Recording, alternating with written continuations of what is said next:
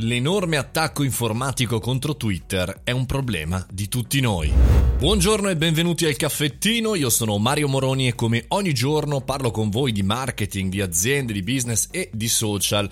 Oggi parliamo dell'enorme attacco informatico della scorsa notte contro Twitter. Bene, sono stati violati i profili di decine di persone famose, tra cui Barack Obama, Apple, Kanye West, Elon Musk e tutti gli account verificati sono stati temporaneamente silenziati. Il fatto è successo tra la notte delle 15 e il 16 luglio e il social Twitter ha subito un vasto attacco informatico.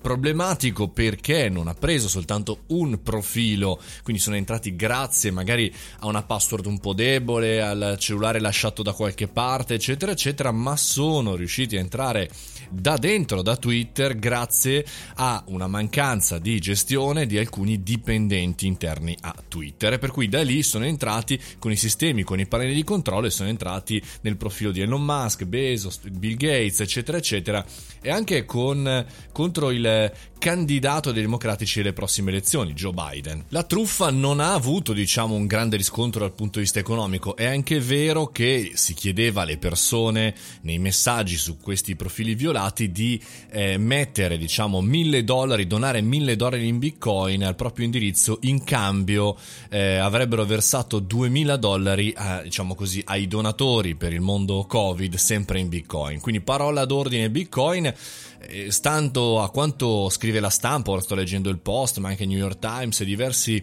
organi, centinaia di persone sono cadute nella truffa. Dico perché non è stato quello, diciamo, la cosa che mi ha preoccupato di più. Perché è chiaro, se tu credi fondamentalmente a questo, non ti documenti, a un certo punto, insomma, spendi i soldi come vuoi. Ma quello che mi preoccupa di più è in realtà che è stato uno dei primi attacchi massivi grazie all'interno del social e non grazie all'esterno, cioè non grazie al singolo account, eh, come dire, violato. E questo secondo me è un grosso punto eh, di eh, inizio per la nostra discussione.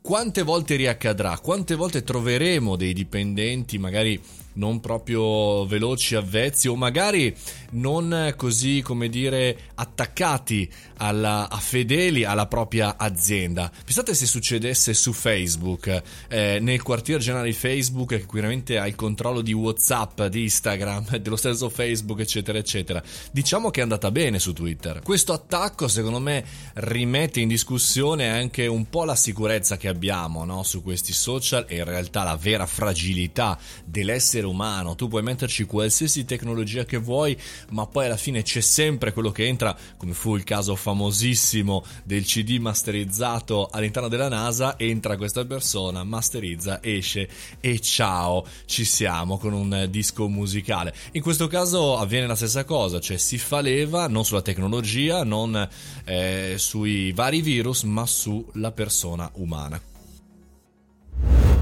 Concludiamo così in maniera un po' preoccupante sul futuro social il, questo caffettino. Noi ci risentiamo come sempre lunedì dalle 7.30, sempre qui al caffettino. Se vi è piaciuto iscrivetevi chiaramente al podcast, altrimenti anche sul nostro canale. Mario Moroni canale, a lunedì.